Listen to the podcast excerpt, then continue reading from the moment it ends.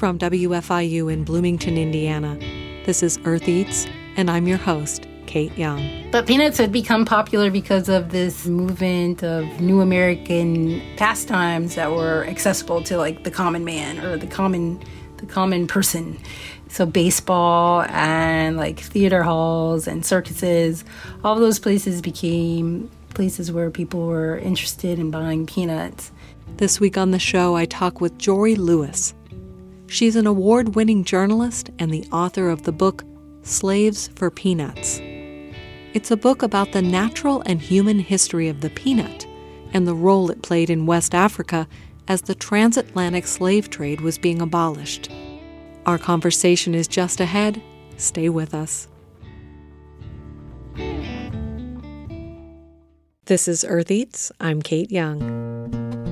Whether it's candy bars, peanut butter and jelly sandwiches, or roasted peanuts at a baseball game, Americans love their peanuts. In fact, we consume more than 1.5 billion pounds of peanut products each year in the US, which seems like a lot to me considering the hypervigilance around peanut allergies these days. While peanut butter is one of my favorite foods, I can't say that I've given much thought to the peanut as a crop or paid any attention to its role in history. And I certainly never considered what role peanuts may have played in stories of slavery and freedom in West Africa in the 19th century. My guest today has considered these things in depth. Jori Lewis is an award winning journalist writing about agriculture and the environment. In 2011, she moved to Senegal to study food security as a fellow with the Institute of Current World Affairs. Jori Lewis is a 2018 recipient of the prestigious Whiting Grant for Creative Nonfiction. Her book Slaves for Peanuts was published in 2022 by the New Press. She currently splits her time between Senegal and the United States, Illinois to be precise, which is where she's from originally. I started our conversation by asking how she ended up living in Senegal. So I, I sent a proposal that I wanted to go to Senegal and Mali actually and write about food security and you know research and write about food security. I knew Senegal was a country that was fairly easy to live in. It's very adaptable. I didn't end up moving to Mali because I was so comfortable in Senegal, and then the there was a coup in Mali in early 2012. That was really not an option for me anymore. So, anyway, that's how I ended up in Senegal once the two year fellowship ended. Mm, I had been living before that in New York, freelancing. I was mostly a radio reporter. And I didn't want to go back to New York. I didn't really know what I wanted to do. So I just ended up staying in Senegal because it's an easy place to, again, it's an easy place to be. And there are a lot of foreign journalists who kind of end up staying there. The visa laws are very simple. It's it's a, it's just an an easy country in a lot of ways. And now I've been here for so long, and then I got married to a Senegalese citizen, so now I'm I'm proper. I'm not like uh, just riding under riding riding under the radar on on on loose visa laws. No, I am technically a semi-resident of Senegal. So there you go. Well, I'd love to hear the story of how you got into the topic of your book and what drew you to study the history of the peanut trade or of the peanut in Africa. Food security is kind of like a fancy word to talk about, you know, agricultural markets essentially uh, and how well they're working, which often they're not working well. It it's less. I think sometimes initially, sometimes people think about food security in terms of of a production issue, but it's rarely a production issue. It's almost always supply, and that's something I learned quite quickly too. Which I'm not sure. Maybe did I know that at the beginning of starting this this journey. Uh, and in Senegal, the main sort of agricultural crop for more than a century has been peanuts, right? I say that like you know, but you know, but yeah. So there has been peanuts as a kind of main agricultural crop, cash crop for a long time. So I think even coming when I arrived in Senegal, I wanted to know more about this thing called the peanut trade, the peanut agriculture, how it how it functioned what its role was in society because yeah i mean there have been any number of books sort of written about like sort of senegal and its relationship to the peanut, right? And its relationship to, you know, there are like religious leaders who became big peanut peanut growers through using the the workforce of their adherents, their their their followers, let's call them. So I already knew all of that, right? And so I was like, I gotta take a look at this this peanut trade stuff, right? you know. So I ended up spending a lot of time in this area called the Peanut Basin uh, in Senegal. That corresponds to a region called the Saloum. And I think everything sort of springs from that decision to kind of to investigate more about peanuts and spend a lot of time in peanut growing regions. The title of your book is Slaves for Peanuts, a story of conquest, liberation, and a crop that changed history. And I think it's a very provocative title.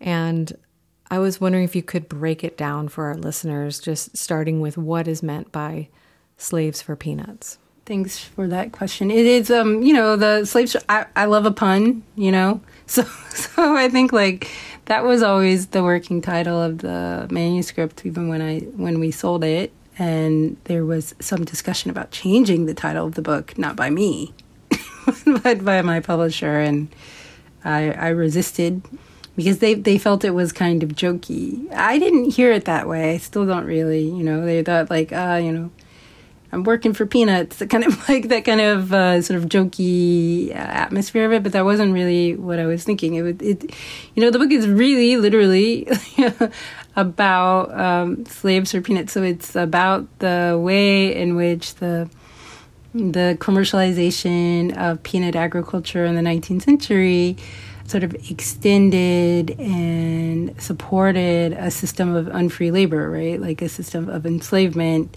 that accelerated even to the to the, to this part of Senegal during this time. And then you know the it, the title is sort of working. It's literal, but it's also working on a number of different levels because the then you know throughout the course of the book you learn that enslaved people are also being able to purchase their freedom, you know, with peanuts, right? So like peanuts were like buying them, they're cultivating peanuts, and they're buying peanuts, right? So there's a kind of uh, multiple ways that the, the title works.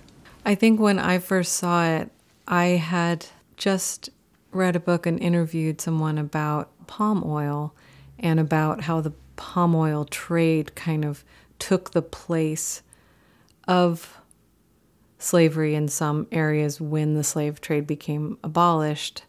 And so I sort of wondered if that's what it was. Instead of slaves, we're now doing peanuts.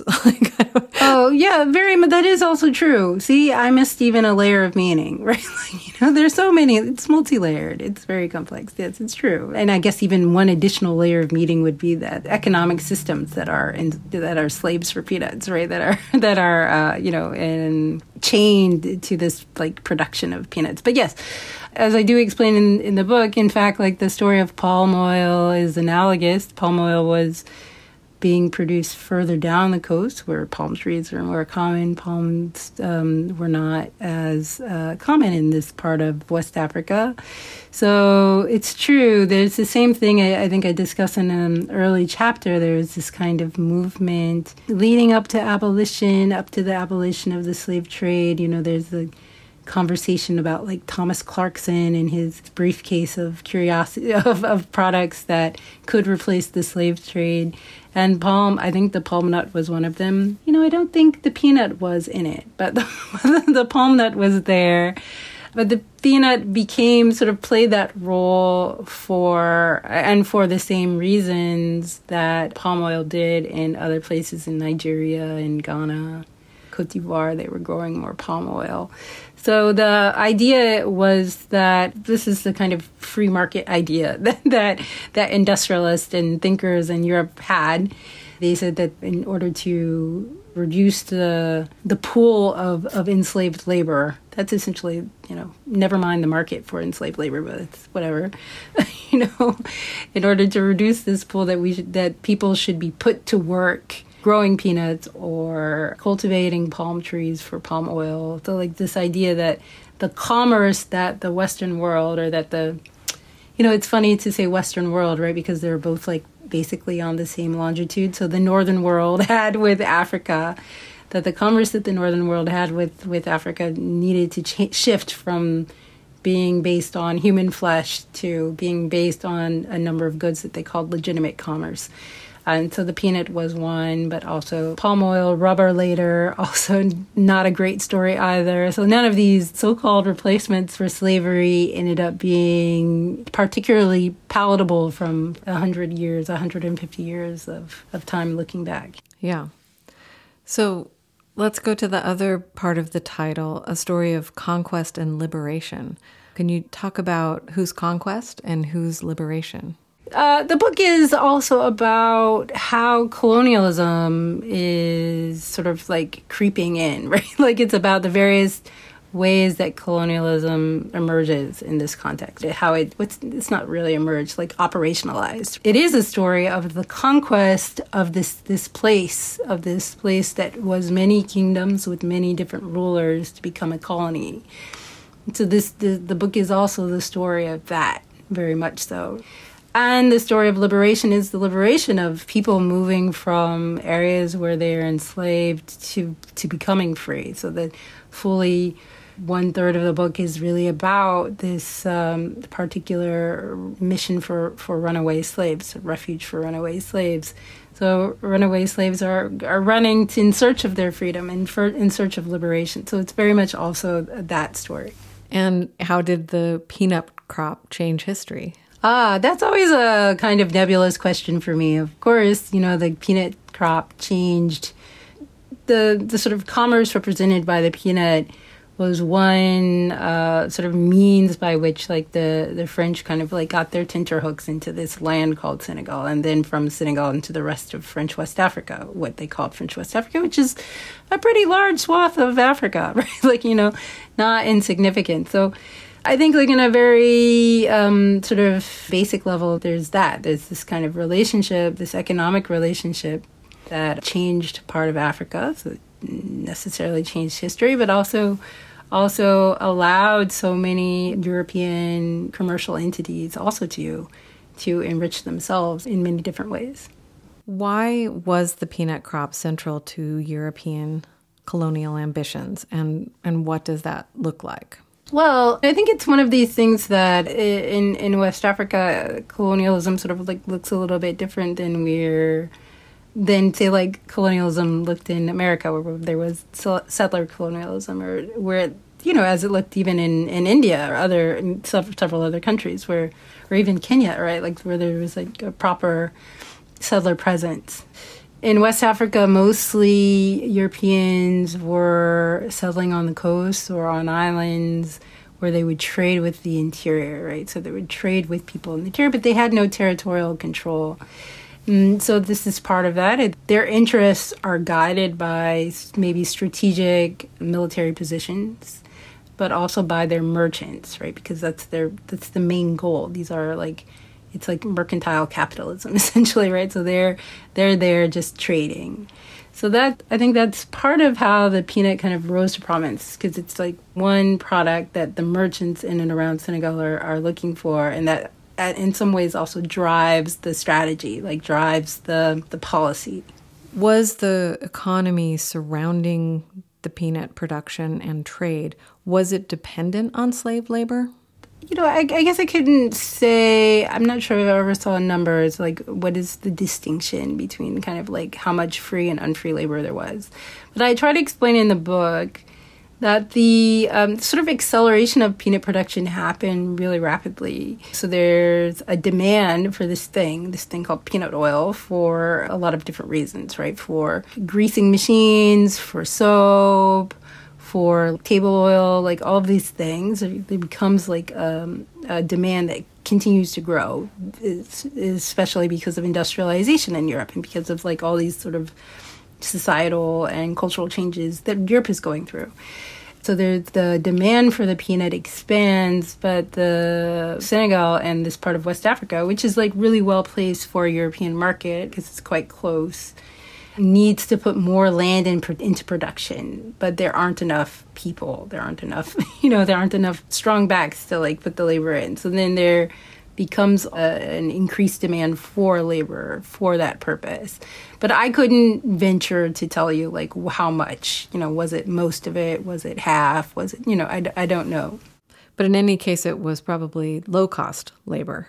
Yeah, no, I mean, I couldn't tell you how much of the labor that went into increasing peanut production was enslaved. Uh, otherwise, yeah, Senegal has, um, and as many other countries do, have a, I don't know actually if I explained this in the book, but there are many different types of labor systems that are kind of like based on like kinship and reciprocal arrangements. So, like, you might, if you're a man and you have like nephews, like your nephews might come and work for you and you don't pay them right? Like you don't pay your nephews, but like maybe they get a portion of the crop or whatever. Later in the book, when I talk about the Navetan and this kind of like semi sharecropping system, does sort of mimic that traditional system of working the land with like extended kin, and then like any type of strangers also have to have that same relationship where they don't really they don't get paid, but they might make a little bit of the crop, like a percentage. And is the peanut crop native to Africa? No, the peanut crop is, or the peanut um, plant is is native to South America, and it moved to Africa. We don't know when, but it, you know, would have to be after the so-called discovery. My sort of best guess was that it moved rather quickly to this area, to like what they call the Guinea Rivers. It's interesting a lot of people don't know, but it's, you know, Christopher Columbus, for example, explored the west coast of Africa, or at least this part of West Africa, quite quite a lot before um, sailing across the ocean to kind of like get a sense of the current. So he, he already had, and many sailors did already have, like extant relationships in West Africa before going. So it's true, like maybe maybe even on one of the first trips, they could have brought back this peanut and taking it along with them. Peanuts are really easy to transport. And are the conditions in the area particularly suited to the crop? The part of Senegal that I focus on in the book, um, Kajor, is uh, a sort of sandy soil that is especially well suited to, to, to peanuts because, of course, peanuts grow underground and you you wouldn't want like a clay soil like a tight pack soil because you couldn't dig up the peanuts really very easily. It would take you would get a lot of crop loss. But like with a light sandy soil you could kind of pull it up shake it you know. Yeah. And how did the i mean you said it was like a rapid increase in the production of peanuts. And how did that change the agriculture and just the land use and the nutrition of that area and that culture I try over the course of the book to show I'm trying to like taking the reader on a journey that they're exploring and learning, you know, throughout the course of the book. So like over the course of the book you you sort of get signs. You're like, oh, you know, people are growing a lot of peanuts. I hear, like, in some places, they're not like rotating their crops anymore. I don't know what that means. And then later you learn, like, ah, you know, I hear, like, some places where they, you know, they're having like some sort of strange crop diseases. I don't know what that means, but whatever. We just push into new land. It's fine, you know.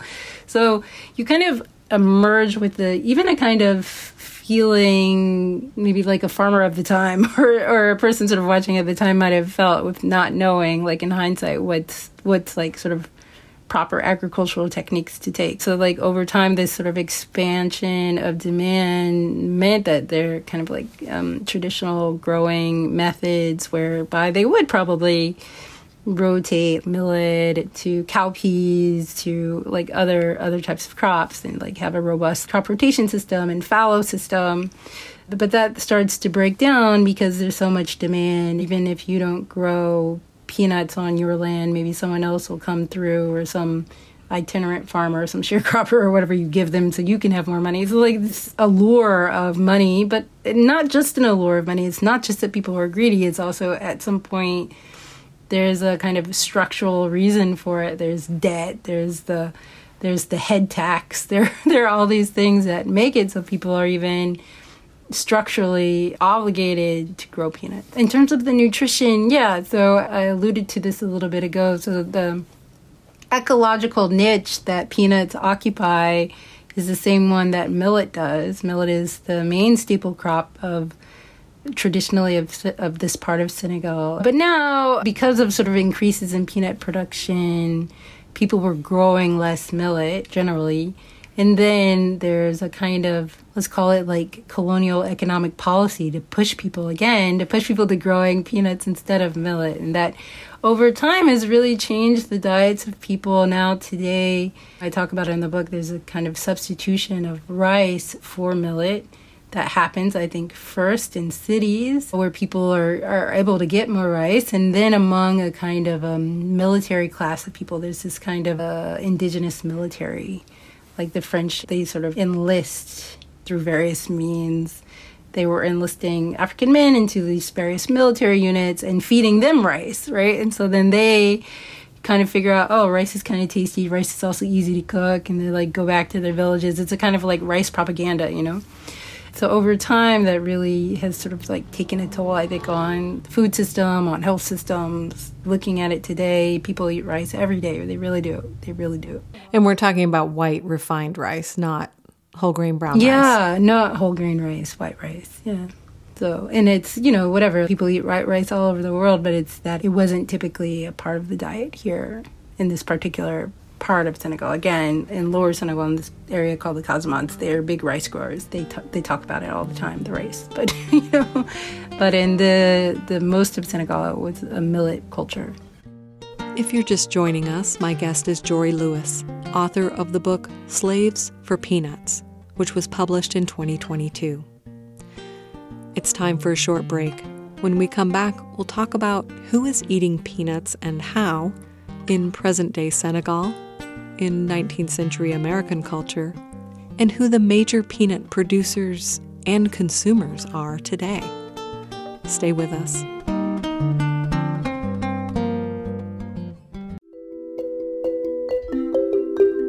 Kayte Young here. This is Earth Eats. My guest today is the author of Slaves for Peanuts, Jori Lewis. Her book explores how the humble peanut drove the Senegalese economy for more than a century and the role of the peanut in the region following the abolishment of the transatlantic slave trade. Before the break, we were talking about how peanuts had replaced millet as a major crop in Senegal and how millet was a major staple in the Senegalese diet. I was curious about how and when peanuts entered the cuisine of the people who were producing them. Were the peanuts that were being grown, they're mostly being grown to be exported. Is that true? Yeah, I think probably even today, I think most peanuts are exported. People do eat peanuts, obviously, and they they they have for a long time. Have also, which I don't cover in the book. I was very sad to not cover it because, of course, there's a peanut soup like across West Africa, and Senegal has one, and I. But I couldn't, you know, because the book is about the 19th century. My understanding is like this peanut soup, which is called mafe which is a, a, word that comes from like Bamana. So it's a word that comes from like a Mande language. It seemed to get like an uptick in the 20th century. I can't remember, like the 1930s or 40s. So then I couldn't really include it in the book. But yeah, but yeah, in the 19th century, you're not seeing, or at least the records that I've seen, which again, the records that I see are also colonial records, right? So like what snapshot is it taking a picture of, right? You know, like there are in the archives menus of colonial balls. It's all terrines and, you know, fresh roasts and like, you know, ices, right? So this is not like what everybody is eating. But I mean, from the research that I've done in the 19th century, you're not seeing so much people eating a lot of peanuts in their diet, but you are seeing like some like snack foods, like I mentioned in the chapter where I talk about René And there is there is a large dispute about, whether or not he's talking about peanuts in that book or the its cousin, the the Bambara groundnut, which is what we call it today. But I think certainly like he talks about eating a lot of roasted whatever these things are that sounds like peanuts to me. you know? And in and also talking about there is a kind of cake i talk about it. I call it the 19th century energy bar but it is a kind of like millet based cake. But it's not a cake cake it's like a bunch of millet cooked millet typically but held together by like a little bit of honey and some peanuts. So like that you can actually still find on certain neighborhoods you might be able to find that. It's interesting i mean i understand that a lot of the demand for the peanut crop had to do with the oil. And so in that sense it's it is like palm oil like it's it's being used in industry, not just in food. But also, peanuts are a really nutrition, like they're a nutrient dense food, and you can eat them pretty much straight out of the ground or just roasting them. Like you don't even have to do a lot to prepare them. So I just found it interesting.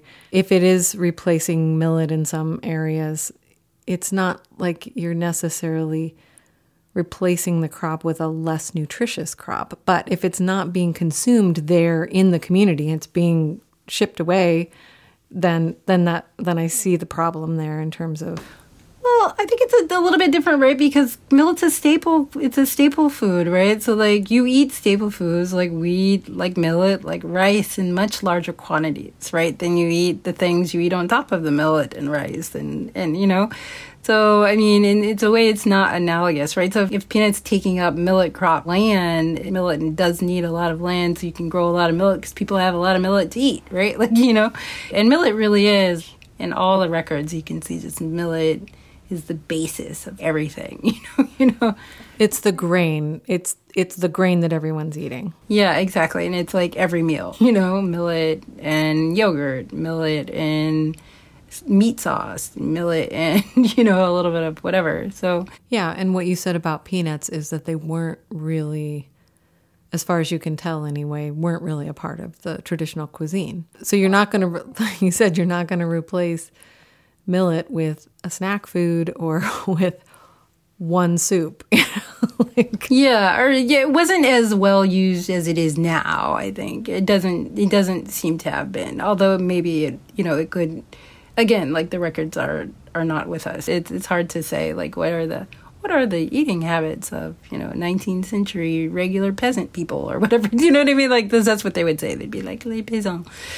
Um, I mean, as far as we can tell, like it, there's a lot of millet. Sometimes a few peanuts here and there, but yeah, not not not nearly the proliferation of sauces that have peanuts in them that we have in today in Senegal and most of in a lot of parts of West Africa. That's what I was going to ask. Is what about now? Has it become a part of the cuisine of local people. Absolutely. So peanuts are in so many things. It's funny. My husband is allergic to peanuts, so then we don't. Um, so I actually have this one dish I really I I like a lot. Um, it's called like cherry mboum, and so that's what you make a millet-based couscous, and then you eat it with the and boom and Mboum is tends to be made from leaves of some kind, and usually you use like leaves of the moringa tree uh, but you could also use like sweet potato leaves or cassava leaves or something like that. And then it's like mixed with this stuff called no fly, which is a kind of like ground peanut. It's not a paste, it's like peanut flour. Basically, it's like peanut flour.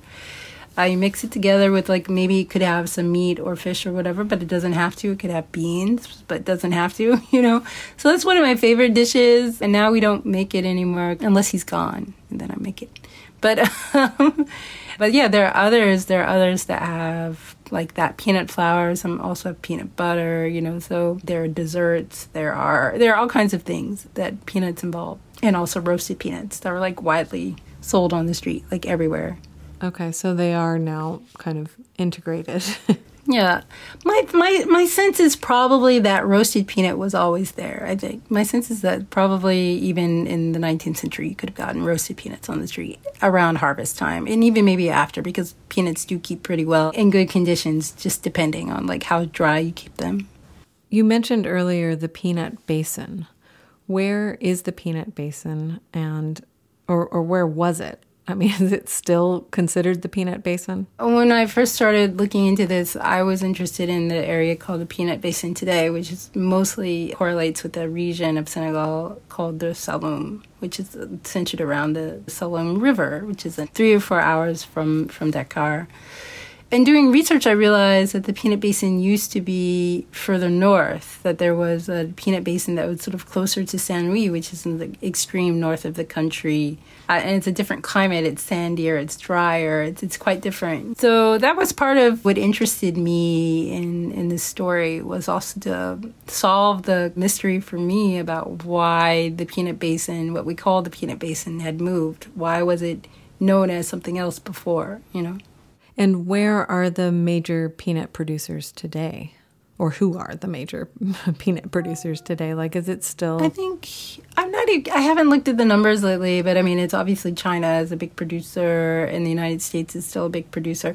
Senegal is still in the top ten. The last time I checked, you know, which is earlier this year. I'm sure they didn't get knocked out anytime anytime recently. They're still in the top 10, but there are, are many other countries that grow peanuts. I think I think the Sudan is on that list, um, Nigeria even maybe. There are a number of other countries. Cause, um, northern Nigeria's climate, it's still a part of the Sahel. It's very similar to Senegal's, right? So it's um, also a very good place to grow peanuts. And the Sudan obviously is like half desert, so like you know it's pretty analogous in a, in a lot of ways to Senegal as well. So I'm sure there are many other places that are top peanut producers, but like on orders of magnitude, no one comes close to China. It's not even really a contest.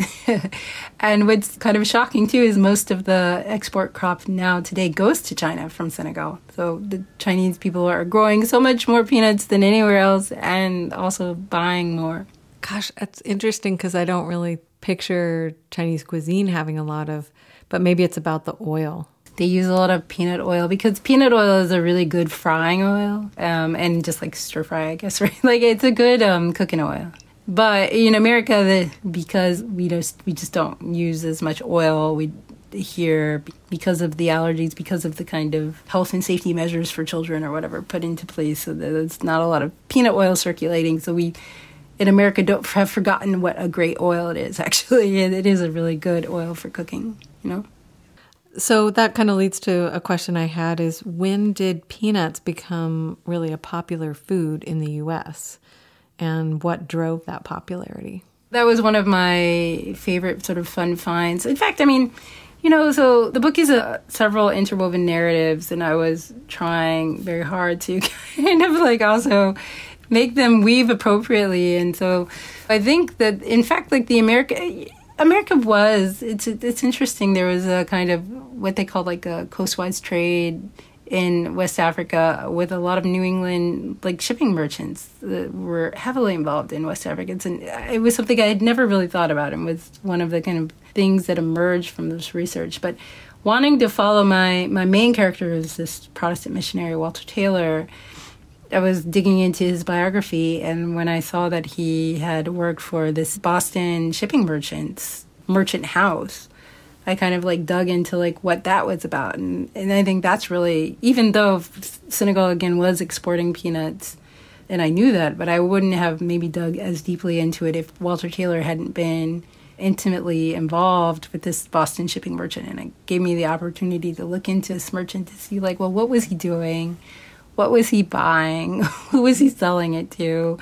Why were they buying it? Right? Like, you know, so there those were all the questions that kind of emerged. So yeah, these New Englander New England shipping merchants were buying peanuts in West Africa and mostly in Senegal and the Gambia and parts of I guess Sierra Leone probably also and bringing them back to America and selling them to exotic fruit nut dealers. yes, peanut was an exotic nut, even though it was being grown in the South, in Virginia, and uh, throughout the South probably, but was getting kind of a boost in Virginia at the moment. But peanuts had become popular because of this movement of new American pastimes that were accessible to like the common man or the common the common person. So baseball and like theater halls and circuses, all those places became places where people were interested in buying peanuts. And peanuts nonetheless still retained a kind of like negative association to be called like a peanut eater, you know, you know, or like the peanut gallery. Like you can see all those things because they have uh, negative associations, and they're also through a sort of chain of associations still linked with with black people in America who were the principal growers of peanuts, you know, originally. So they had this kind of association and even when they moved north they still like were associated with like a lower class and with these lower class pastimes. And then eventually became more palatable to a larger class of people. Or maybe not a larger class a more elite class of people. So it became more it uh, dispersed from the bottom up. I thought that was an interesting part where it was like oh these forms of entertainment. And like you said they were they were forms of entertainment that were more accessible to lower classes so the fact that yeah i can see the association so yeah they sort of moved on. It's a, it's a little bit complicated, but I wouldn't be able to tell you when it became like more accept- acceptable to everyone to be eating peanuts. I think it would probably not into the 20th century. I would even think probably into the war, like because of shortages. But that's just like random thoughts. I'm not. I have no. I have no proof to back that up, but I would think so. I'm speaking with Jori Lewis. She's the author of the book Slaves for Peanuts, a story of conquest, liberation, and a crop that changed history. After a short break, we'll return to our conversation and learn about the challenges of writing a factual narrative with limited historical documents and how she landed on a man named Walter Taylor as a central character for her book. He was a Protestant missionary who ran a mission for runaway slaves in Senegal. That's just ahead on Earth Eats. Stay with us.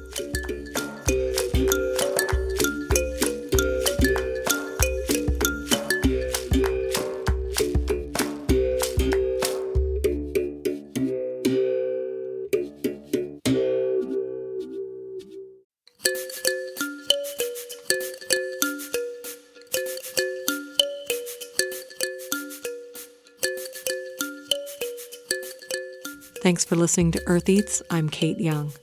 Let's get back to my interview with Jori Lewis, author of the book Slaves for Peanuts.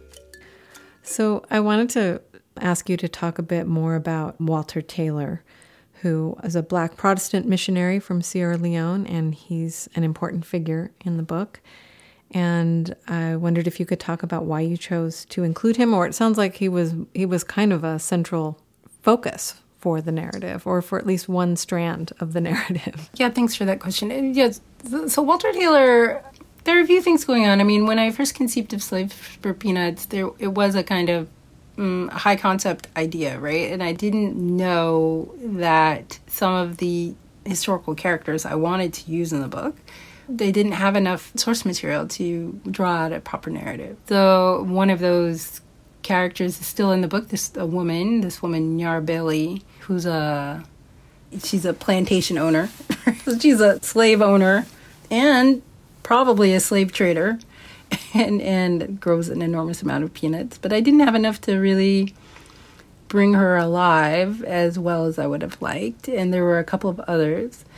And I, I sort of stumbled upon a mention about this Walter Taylor and his mission for runaway slaves. He ran a mission for runaway slaves in the capital, um, sort of colonial capital of Saint Louis. And I had no idea that there had been a mission for runaway slaves in Africa at all, right? Like anywhere on the continent of Africa. It, it sort of blew my mind. And I started to look into it then when I went to France to like look at the archives of this mission, I found that there were 20 years of correspondence from Walter Taylor to the director of the Paris Evangelical Mission Society, you know? And so yeah, it was the materials in a way that determined his centrality to the book. And then there were some sort of happy surprises that, that Walter Taylor once did work for a Boston shipping merchant shipping out peanuts that allowed me a kind of new view on, on things to like move in some unexpected directions, but that were still quite relevant, you know? And then he's a kind of he's a kind of a figure who has a front row view to French colonization, but at the same time doesn't have any stake in it in a way, right? He does and he doesn't because he's a later a naturalized French citizen. But he's, you know, he's from Sierra Leone. He comes from a different place. He has a different perspective. He's he's an insider outsider. He becomes one lens to to look at the rest. You know. Hmm. Yeah, that must have been exciting when you came across that material. yeah, it really was. Yeah. yeah, I feel like the book you take us along your journey a bit too in just sort of discovering information, you know, like this kind of detective work of trying to figure out what was going on and and how I definitely got a sense of how difficult that kind of work can be where you were doing it and the time period that you were researching. Yeah, it is difficult. and you, I mean, you're you're just limited to. Someone told me, uh, someone really did think that this book was a novel. More than a few people are like, "Is it a novel?"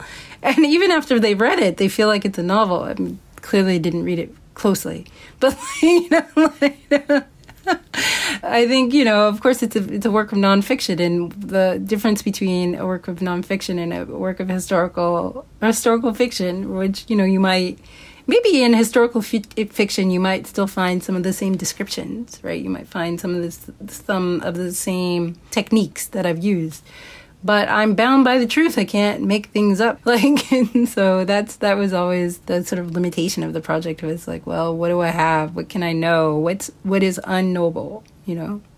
You said you felt like there were three threads of the book. Can you say what those three are and how they interact? Yeah, so Slaves for Peanuts is a is interwoven story of three characters. It is a book about the peanut as a character. It's about the peanut's journey from South America to Africa, how it becomes involved in cropping systems and and these other kind of larger social, cultural, geopolitical shifts. You know, that's part of it. The second sort of character we focus on is, as I just mentioned, Walter Taylor and his mission for runaway slaves. And Walter Taylor is the vehicle for us to understand a little bit more about enslavement in general.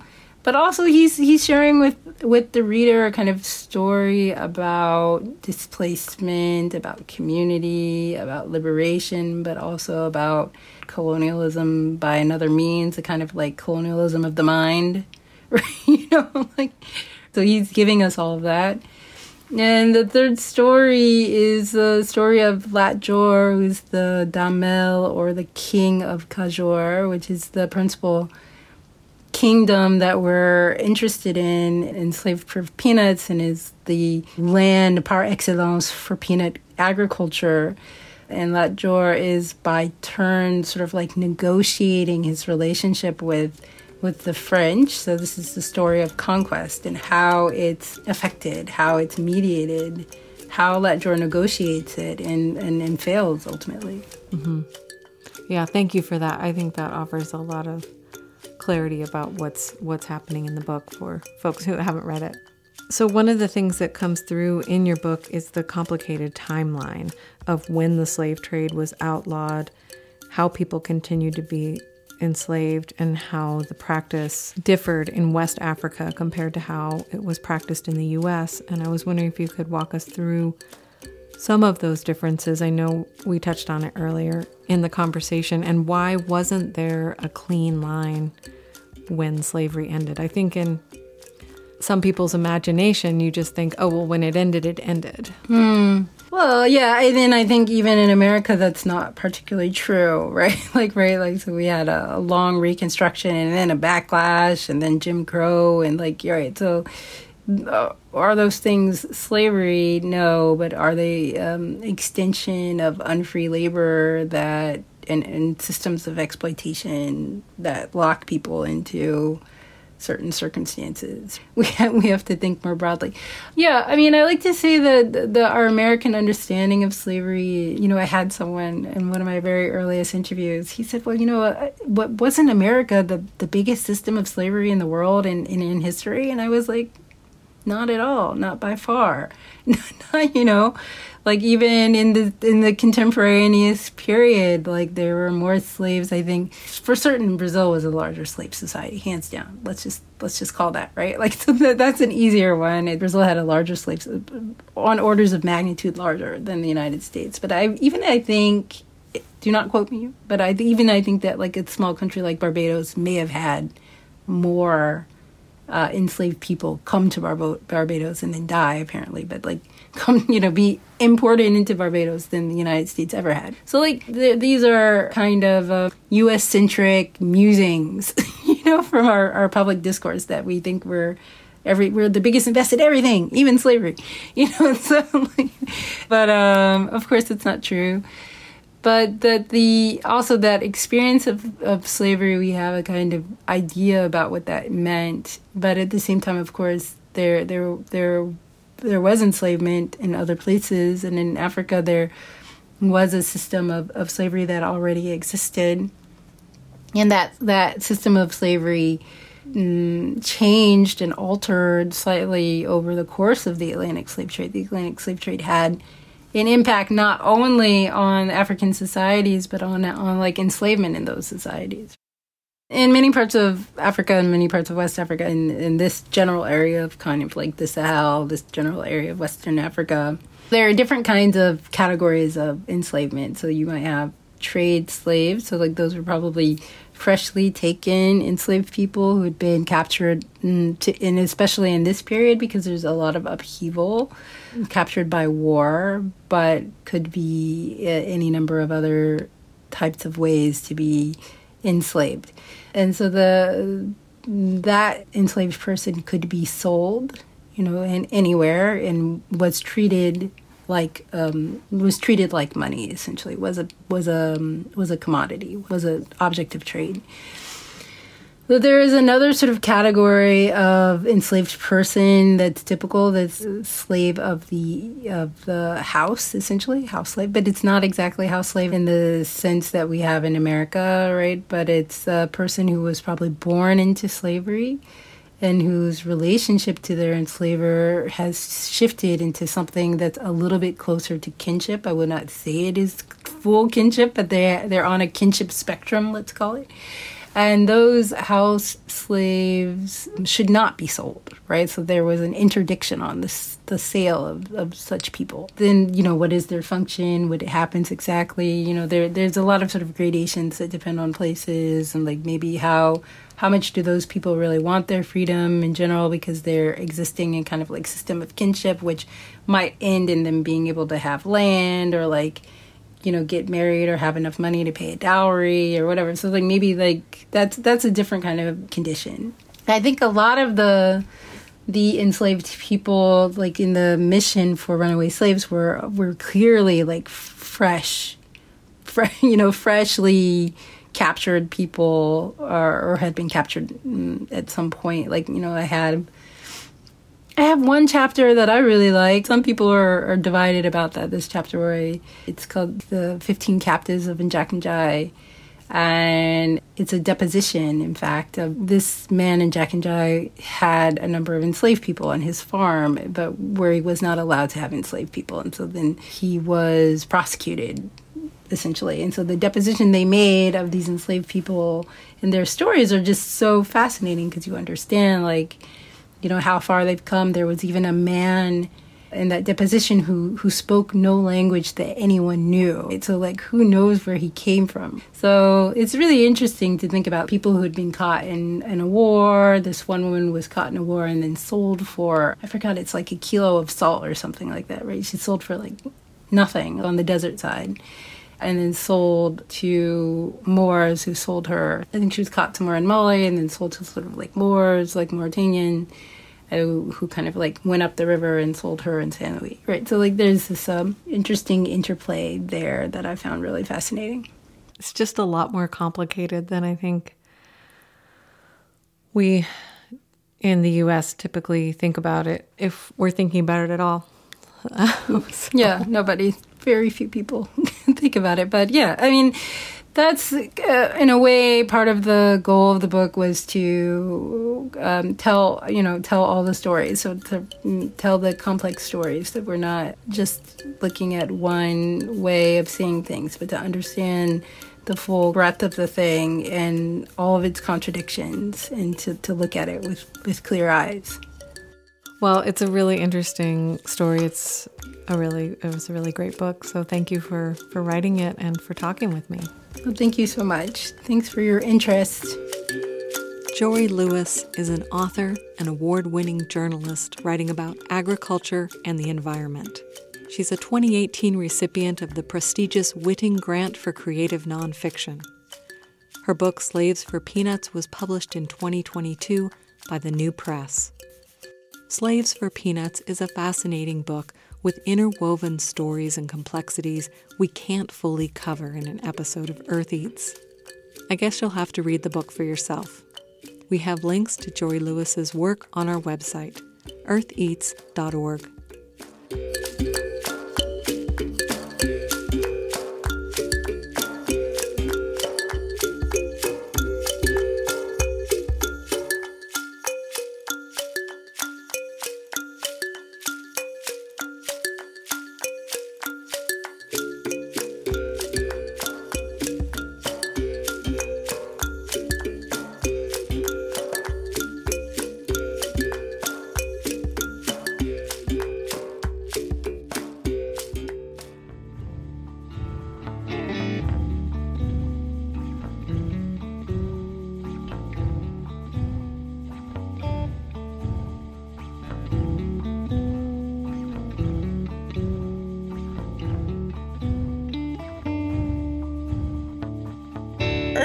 is produced and edited by Kayte Young with help from Eoban Binder, Alex Chambers, Mark Chilla, Toby Foster, Abraham Hill, Samantha Shimenauer, Peyton Welly, Harvest Public Media, and me, Daniela Richardson. Special thanks this week to Jori Lewis. Our theme music is composed by Aaron Toby and performed by Aaron and Matt Toby. Additional music on the show comes to us from the artists at Universal Production Music. Our executive producer is John Bailey.